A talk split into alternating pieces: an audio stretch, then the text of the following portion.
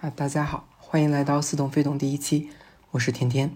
那么在第零期我已经对这档播客进行了简单的介绍，那么在此我就不赘述了。今天我们来讨论哲学之源，哲学开端，中西哲学起源比对。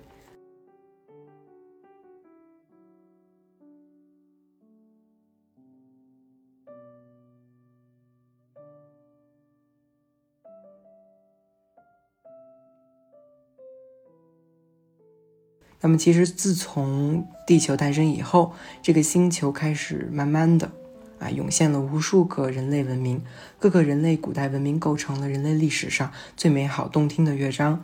十大古代文明都是特定区域的代表性的文明，都有着自己的特色，其中不乏一些产生了最早的哲学思考，比如说像希腊的泰勒斯、中国的六家起源啊、儒家、道家等。那么，在今天的播客中，我们将开始讨论哲学之源，在西方和东方的碰撞中，讨论哲学因何产生，如何去研究哲学，并进行简单的中西哲学之源比对。那么，我们现在就开始。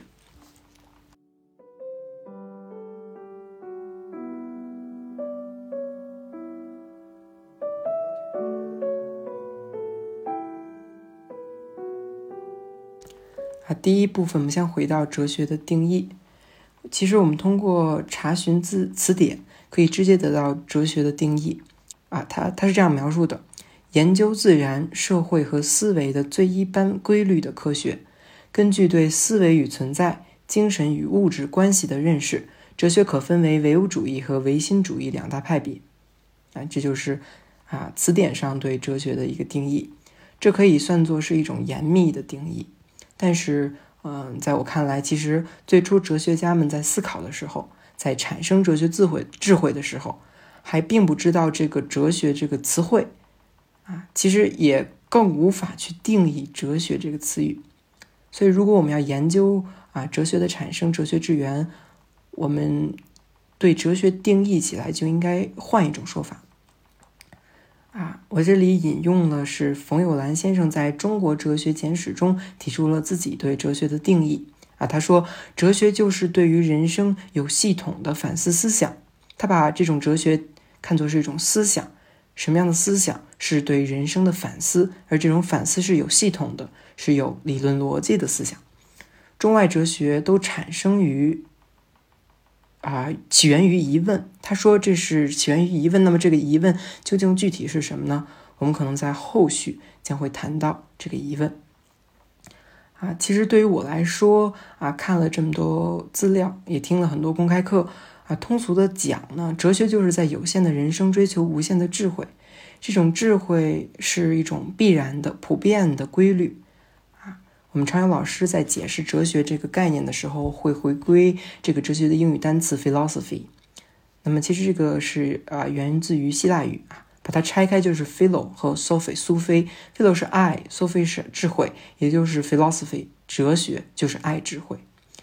但是这个词语是由于源于希腊那面，也是西方的字母文化，那么它可以很好的概括希腊哲学精神，其实就是。学以致知，注意这是知是智智慧，通过学习和哲学思考获得智慧来提升自己，而不是我们常说的学以致用，不是向外拓展。其实，在张志伟的教授的一个啊西方哲学实务讲的这本书中，就讲了一个很好的故事，来印证了这个希腊哲学的精神啊。我现在给大家朗读一下。苏格拉底的朋友到德尔斐神庙询问苏格拉底是不是希腊最有智慧的人，神谕的回答是肯定的。苏格拉底很是诧异，因为他一向认为自己是无知的。于是他便到公共场合与各个方面的专家探讨相关的问题，例如向艺术家请教什么是美，向将军请教什么是勇敢，向政治家请教什么是正义。目的是证明神谕错了，他并不是最有智慧的人。结果他发现那些自认为有智慧的人实际上是无知的，于是他终于明白，神谕之所以说他是有智慧，并不是说他有有知识，而是因为他自知无知，所以始终在求知。显然，苏格拉底执拗的求证神谕的过程，也就变成了他求知警示的过程。当然在某种某种程度上也注定了他的命运。其实这个故事就已经很好的解释了啊，希腊哲学精神“学以致知”。但是呃，philosophy 还是“学以致知”都是概括希腊哲学精神。对于中国哲学来说，“学以致知”就不能很好的解释其特殊精神。那么在后续我们讨论到中国哲学之源的时候，可能我们就会讲到这个精神。那么在此，我们先把它啊概括为是追求更高层次的知行合一。注意这里面说的是知行合一，这不仅限于知，还有行向外向内。其实，在后续我们会提到一个词叫内圣外王，在后面我们会拆解语速进行解释。当当时，当我们在讨论哲学的时候，可能会面临一个问题，就是啊，哲学、宗教、科学之间的区别联系啊。现在我们来讲一讲啊，对于宗教和哲学来说，其实他们共同点就是都处于终极问题，在一定程度上是思想。思想，注意注意，这里面前面的思想是动词，后面的思想是名词，但是其中不同的是，注意宗教中是带有联想、想象。啊，包括迷信和上帝论的一部分成分。那么这些迷信和上帝论的成分都是非科学的。啊，其实宗教与科学向来就是冲突的。啊，科学前进一步，宗教就退后一步。啊，这这里面我们不讨论，在学习专业中有一个宗教学，我们就讨论宗教这种现象。但是反观科学。其实，自然科学的一个缺陷就在于它没有真正关注于人类、宇宙、生死等更宏大、更遥远、具有目标型的终极问题。其实，这时候我就觉得哲学出现了，它其实是呃处于两者交汇，在宗教和科学的交汇，弥补了他们相互的缺陷。嗯，宗教呢，它呃不是哲学，它它既要追求更高的价值，它其实又是理论化的、系统化的，它是不违反科学运行逻辑的。后来我们可以看到，无论是希腊哲学发展的推理论证这个方向，还是中国哲学直接通过审美感受，也就是知觉表象这种形象的思维的感受获得的哲学概念，啊，我们通过阅读原著和进行哲学思考，其实都是明白其中的论证道理的，知道它的逻辑啊，它其实是理论化的，啊，在。呃，这种存在逻辑的思考，其实就是一种啊哲学思考。好，第二部分我们来讨论一下啊，说到哲学，我们就要研究哲学，所以第二部分我们就来讨论一下如何去研究哲学。其实任何一个时代都有自己的哲学思考，在我们现在其实也会呃动不动的会自发的产生一些哲学思考，来获取智慧，提升自己。其实，在我们现在进行哲学思考时，我们可以去对前人已走过的路、以进行的哲学思考进行学习和反思。其实，这个过程就是我们在学习哲学。我们都知道有一句老生常谈的话：“学哲学就是学习哲学史。”其实，我们此时就已经明白其中的道理啊。为什么这样说？嗯。当古人在解答对应时代的哲学问题时，会走不同的路，有不同的解决办法。理解古人的思考，其实就是学习哲学。不同的古人走过的路，其实就是哲学史。因此，我们有这这句话，会说这句话。在我们深刻了解古人遇到的哲学问题以及他们面临的特殊性，比如说。啊，时代的特殊、科技发展特殊、文化背景特殊、地理环境特殊等一系列的特殊，包括语言表述上的特殊。嗯，面对这些特殊性的时候，我们通过学习哲学，都明白古人已经走过哪些路不能走，走不通。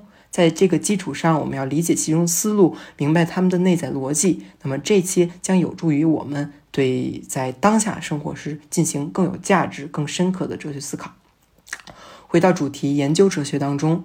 其实重中之重的一点，就是我要强调的一点，就是要有极强的问题意识。那么为什么呢？其实当我们在学习不同哲学家的呃论述描述时，常常会被他们不同不同学派、不同啊哲学家的论述概念、逻辑思路搞得非常糊涂啊。其实有一个原因，我认为就是缺乏问题意识啊。我们不明确哲学家们想要解决什么样的特定问题，没有目的的研究一个人的论述，我们就常常会沦陷于糊涂当中。明确一点，就是我们常常要说的具体问题具体分析，这是非常重要的。在整个哲学历史当中，哲学问题可以被看作是难题。那么，为什么这里面说的是难题呢？因为一种普通的问题，那其实就是有固定答案的，但是难题它没有标准答案，你可以通过不同的解决方案、不同的路径去达成自己的答案。因此，不同的人解决难题的路径也不同。因此，在时间的这个尺度下，就形成了哲学史不同的道路，也就是不同的解决问题的方式。其实，这这个论这个说法，我们在前面已经提及过。其实，除了问题意识，我们还要关注的一点就是时代的特殊性，关注不同的经济制度，比如说希腊的商业，嗯，中国的农业，包括社会体制，希腊的城邦，中国的家族制度。包括地理环境、海洋国家和内陆国家，以及不同的文化传统。那么这些条件啊，这些特殊性啊，都潜移默化的决定了或者影响了哲学家的独特思考。因此，我们在研究不同的哲学家时，也要关注他们特殊的时代、他们特殊的条件。其实，我们在阅读哲学相关的书籍时，嗯，虽然有些用词啊、语法都是。能知道这其中的道理啊逻辑，但是把他们这些句子连成连在一起啊，就很难理解啊。其实这个点在古人，我们的古人老子就已经点出了一点。他在老子这个书中的开篇啊，应该是以本道可道，非常道；名可名，非常名。其实这句话我们经常知道，呃，经常去提及。也非常了解这句话，就是说，如果用言语来表述，那它就是常道；但是道是可以用言语来表述的，但它并非非常呃一般的道啊。同样，名也是这样的。因此，我们可知道，哲学的智慧是无法用常规的表达去表达的。因此，我们可以尝试联系其时代篇目，或者是通过后世的注解。给自己得到一个独特的启发，来去理解哲学家的思考，啊，他的名著著作。现在我们说了这么多，其实就可以对哲学产生的条件进行一个总结。嗯，我这里想引用张志伟教授在《西方哲学十五讲》中的一段话，其实他已经给出了非常好的概括。那我想给大家读一读原文的表述。首先。一般说来，哲学的诞生标志着冲击关怀成为人们思考的问题，也就是啊，这句话其实就在说，嗯，要关注那些啊终极问题，而不是通过信仰的方式或者艺术的方式，而是通过理论的方式追问和探索这个至高无上的理想境界。其实这句话就是在说，哲学的诞生就是人们开始探求这种终极问题了。啊，第二个条他说是，其次，哲学的诞生需要有闲暇，只有人们满足吃穿住行等基本生活条件，才有时间和精力来思考这些问题。啊，这个就是说，人们得有时间啊，有闲暇时间开始思考。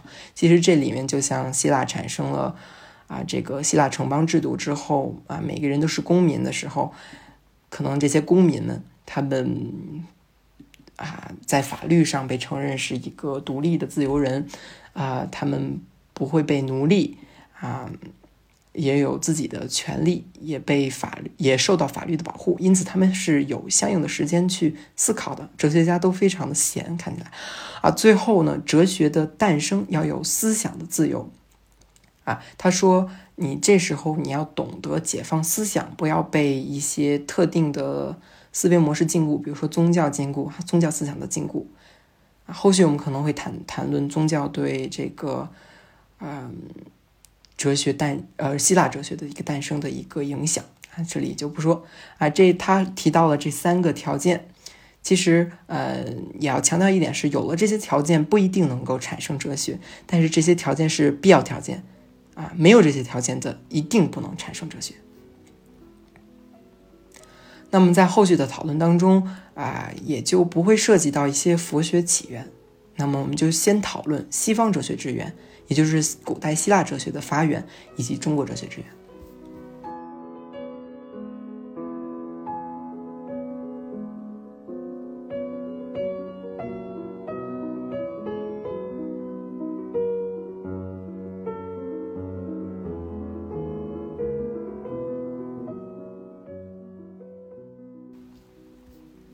我们进入下一部分，西方哲学之源。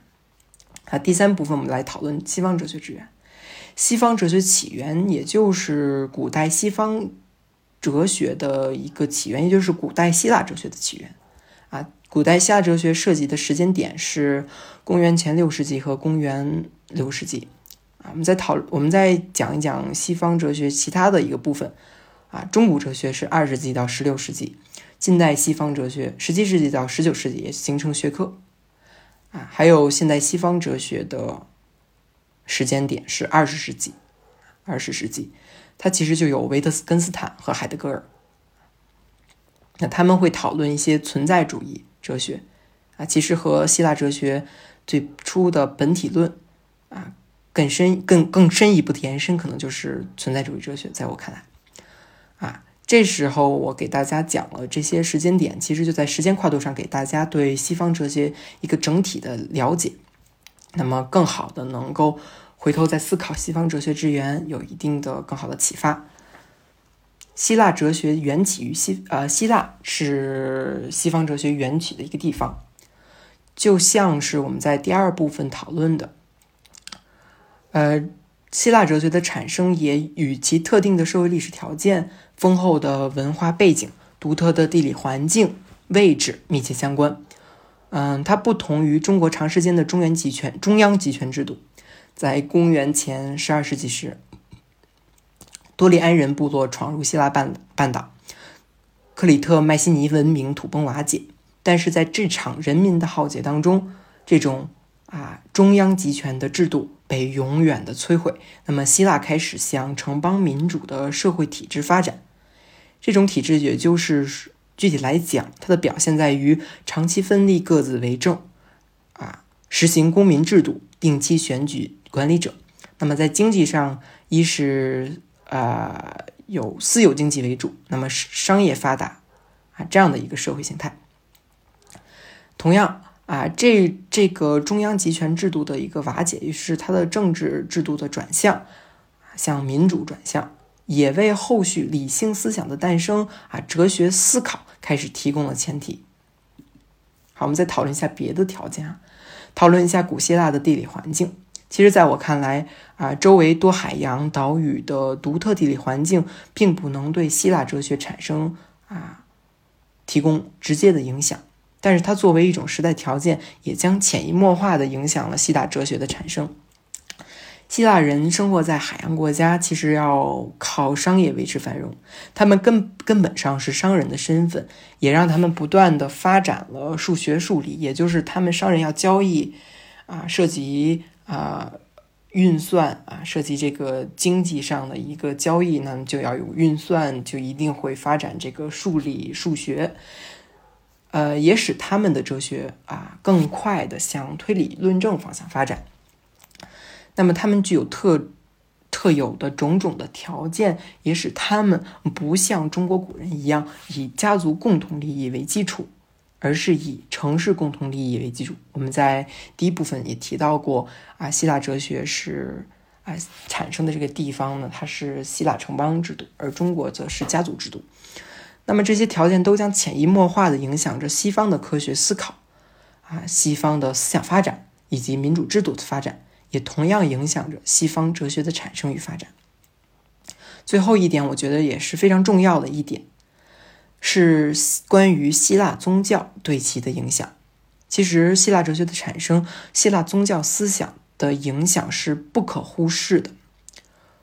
古希腊人对神灵的敬畏、对灵魂的关注等基本的一些啊设计的东西，是一种世代相传的宗教信仰。它既不可能诉诸于感官经验的证实，这个感官经验其实就是。嗯，感觉、知觉表现一种形象思维，也并不是理性推理的逻辑结论。其实，这种宗教的这种信仰，本质上是一种没有理性基础的自然主义崇拜。但是，这种自然主义崇拜却深处啊，它的内涵本质上却贯穿了一种思想，即用超自然和超人间的力量来说明一切。这个超自然和超人间这个力量，其实就是呃。希腊宗教、希腊传传说中的神各种神，宙斯、雅典娜。这种宗教观念包含着自由的世界观和更高价值的探求啊，这个其实就涉及到了哲哲学的一个本质。那么这也就孕育了哲学思维。随着希腊人思维能力的增强，啊，科学技术的发展，啊，精希腊精神的下一步发展，其实就是要通过经验和理性去探索自然万物产生的真正原因和反思对人生的一个反思，对人生的一种深刻反思，啊，思考，啊，其实后面我们会谈到泰勒斯。那么，以泰勒斯为代表的早期希腊哲学哲学家、思想家开始把万物的始基和本源作为思考的主题，打破宗教神话。那么，这个哲这时候，呃，哲学其实就产生了。我们在前面强调的一个重点，其实就是哲学的一个关啊，哲学家们要关注的一个核心问题。那么，对于古代希腊哲学家们，其实我觉得，通过我的阅读，我觉得概括为两个问题：一个就是拯拯救现象的问题，一个就是何为本源的问题。啊，我们来分别解释一下。首先，第一个问题是拯救现象的问题。嗯，在希腊人看来，学哲学的目的就是为了拯救现象。那么，什么是拯救现象？其实就是一切理论和啊，都是为了解释现象、说明现象。那么这些理论从早期，我们就可以把它称作为哲学。啊，其实这里面为什么说是从早期称作哲学，是因为啊，早期的这个哲学家还没有对哲学进行一个系统定义的时候，他们的哲学要拯救现象，他们的哲学要追求智慧，就。不免是会涉及到我们今天来看是一种科学，是一种政治，是一种教育、心理学等一系列的问题。那么在早期，他们都统称为哲学。也就是说，在后人的系统整理后，其中的一些理论可以已经算作是科学史的范畴，而不是哲学史的范畴。啊，举个例子，其实就是典型的例子，就是亚里士多德。我们大家都知道，他是一个古代的先贤。啊，古希腊人也是世界上古代史中最伟大的，也不是最伟大，就是伟大的哲学家、科学家和教育家之一。嗯，堪称希腊哲学家的哲学的集大成者。嗯，他呢作为一种百科全书式的科学家，其实对每个很多个学科都做出了呃不朽的贡献啊。他的写作也涉及了很多学科，其中就包括自然科学，也著有一本书叫。物理学，其实我们在中学阶中学阶段就学习物理学史的时候，其实就已经涉及了亚里士多德关于他力学，也就是落体运动的论述。但是在后续的发展中，伽利略等科学家也证实了他的错误观点。不，我们现在不深究他这个物理问题啊。无论如何，我们通过他这个例子可以看到，希腊哲学家啊，他们对当时的哲学概念和我们今天对学科之间分类的标准其实有很大的不同。所以这也回扣了，但是啊，这个例子也回扣了我们第一部分的讨论。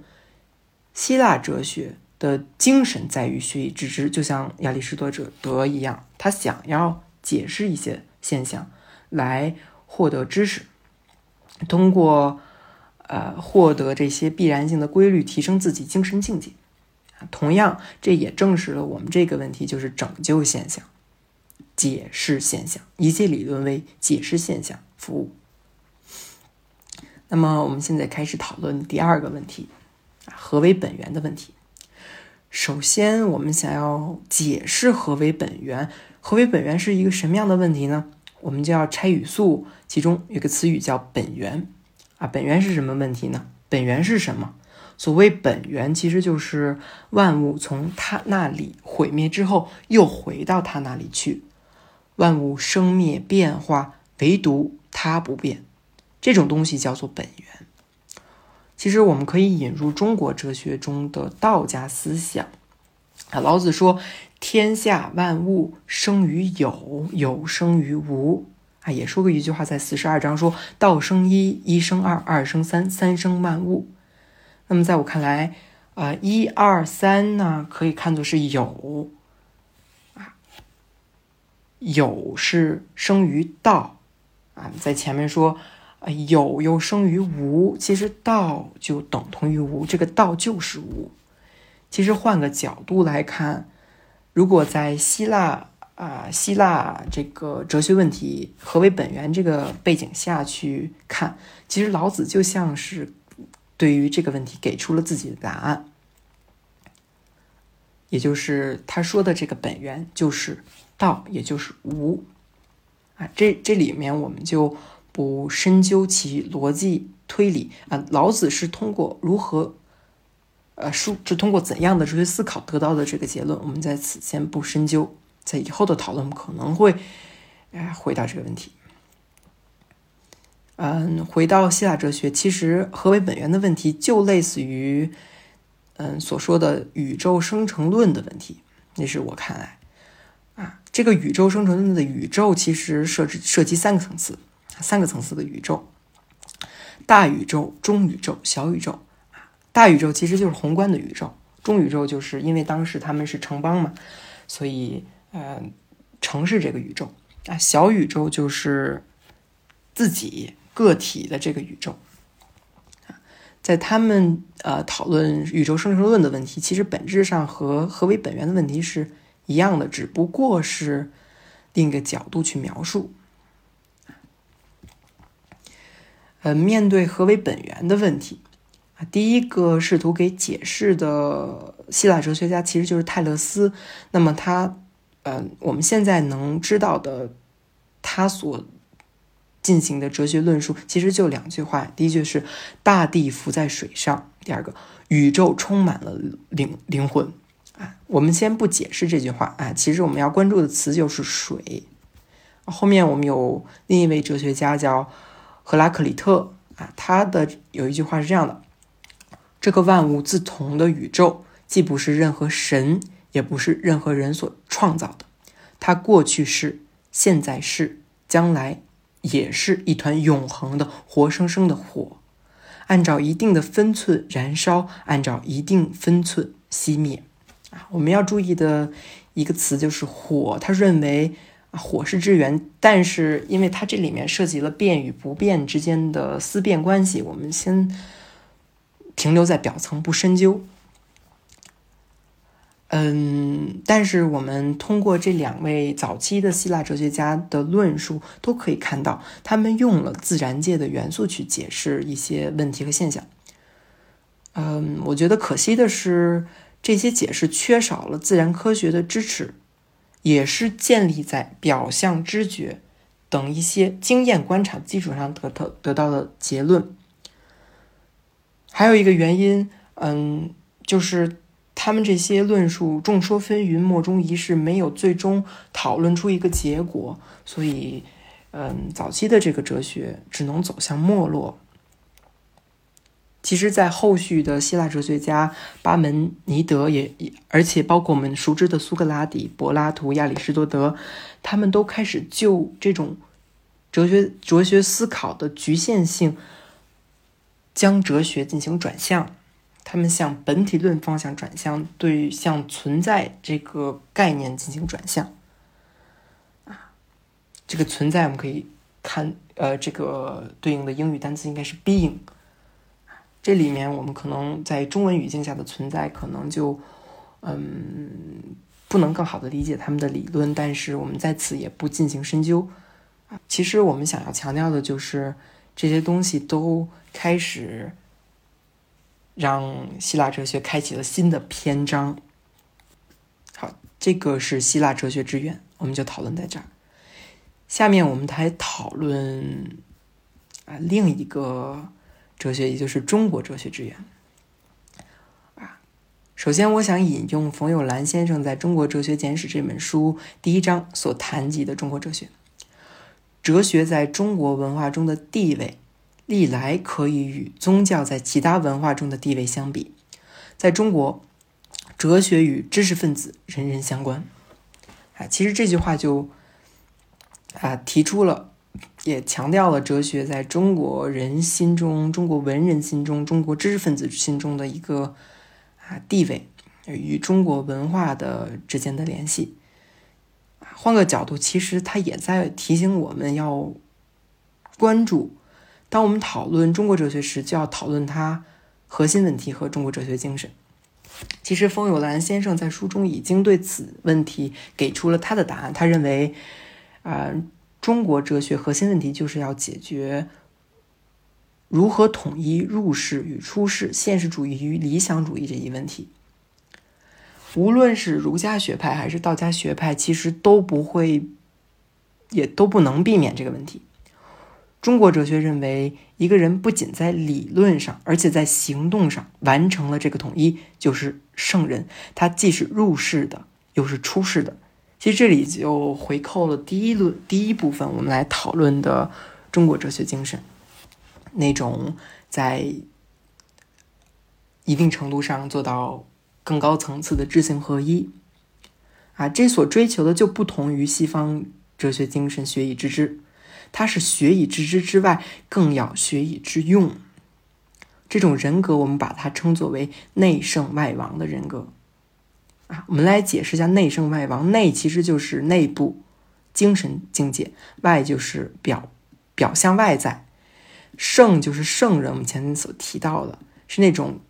极高的道德境界。那么，王其实不是指你要做到那个王位，拥有那个王权，成为那个王，而是要与那个位置王的那个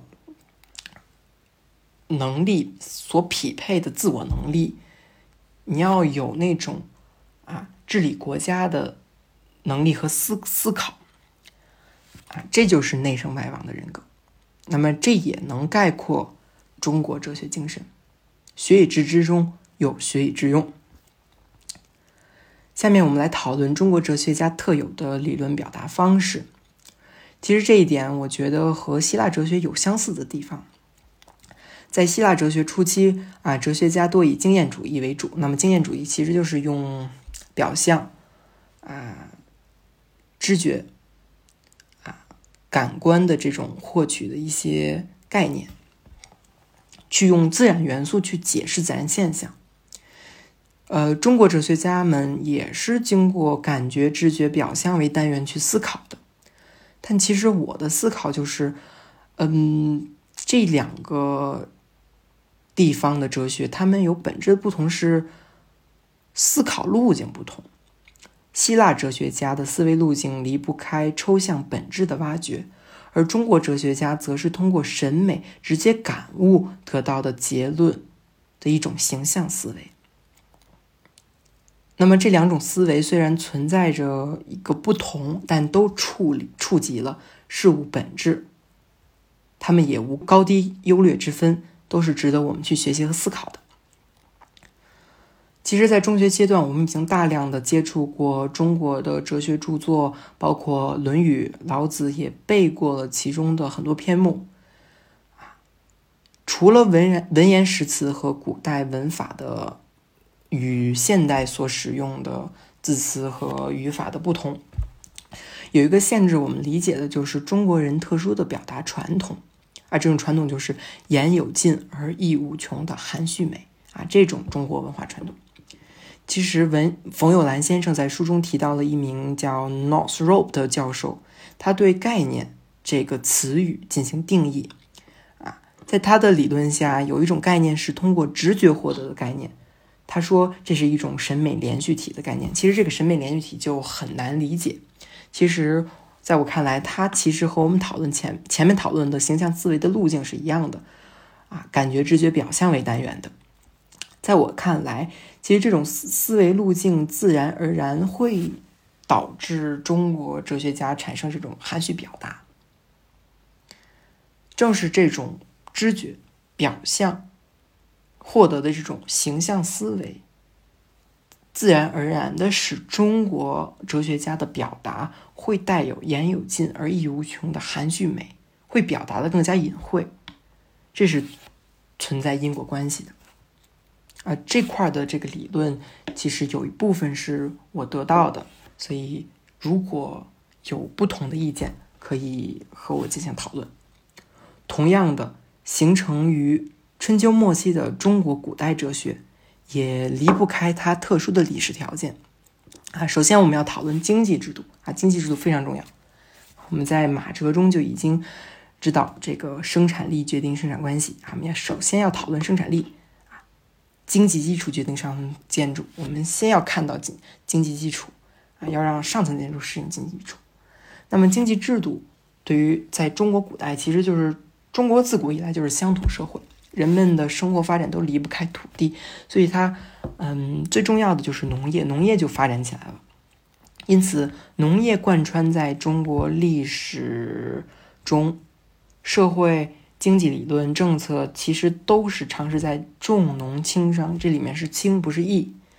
那么这个商就是商业啊，其其中这种上农的思想，也上农上崇尚农业，上农的思想将潜移默化的影响着中国哲学。也影响着后续儒家可能会儒儒家的理论可能会强调人的社会责任，道家强调人内部自然而发的东西，包括对自然的理想化等一些理论。我们不深究的，现在呃，在这个播客中，在这期节目当中，我们不深究的一些理论，其实都离不开当时中国的经济制度。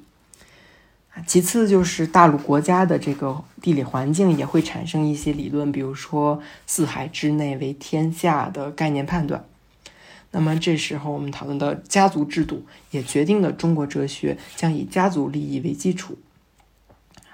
在儒家中，我们可能会看到常常，啊，《论语》中常常会有处理日常人伦的一些语录。那么这就涉及了一些关系，包括父子关系、夫妇关系、兄弟关系。那么延伸之后，父子就是君臣，兄弟延伸之后就是朋友关系。包括当时的政治环境，战国诸侯并起，也给六家思想提供了前提，形成了百家争鸣的局面，也有了后续儒家和道家的发展。也影响着后续后人进行哲学思辨，形成了新儒家和新道家。我们都知道，嗯，呃，中国哲学精神是有入世的、出世的。我们常常有这样的概念，就是，嗯，儒家会有更偏向入世，道家会变更偏向出世。那么在后续当中，包括新儒家、新道家，其实就是出世和入世，让儒家。开始发展的像道家一点，靠近道家，那就是新儒家；像让道家开始发展的像儒家一点，就就是新道家。这个我们不深入探讨。其实说到这里，我们就已经啊完成了这一个播客的大部分内容，讲了大部分内容。到最后，我想说，其实就像在我们播客开篇提及到。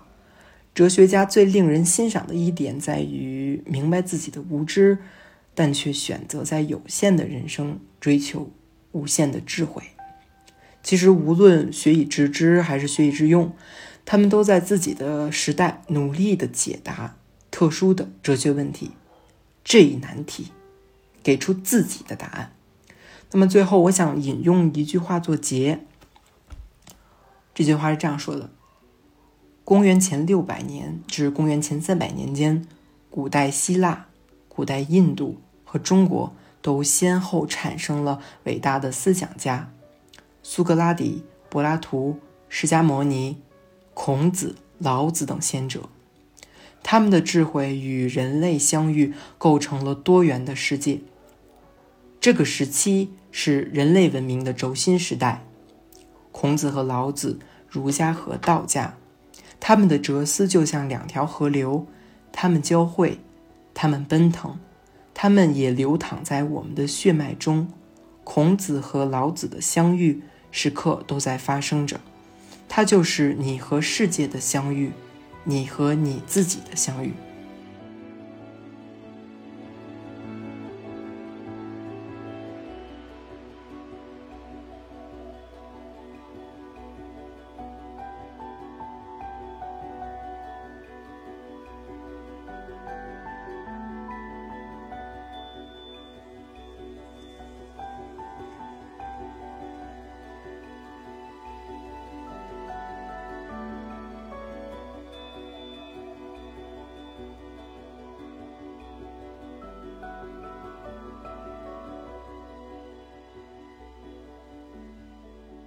好，本期播客就到这里。那么，在播客当中引用的材料将会在 Show Note 中展示，本期播客录音稿也会在同名的公众号中找到。如果你喜欢本期播客，请在 Apple Podcast 上进行五星好评，也可以在小宇宙上进行互动评论。我是甜甜，我们下期再见。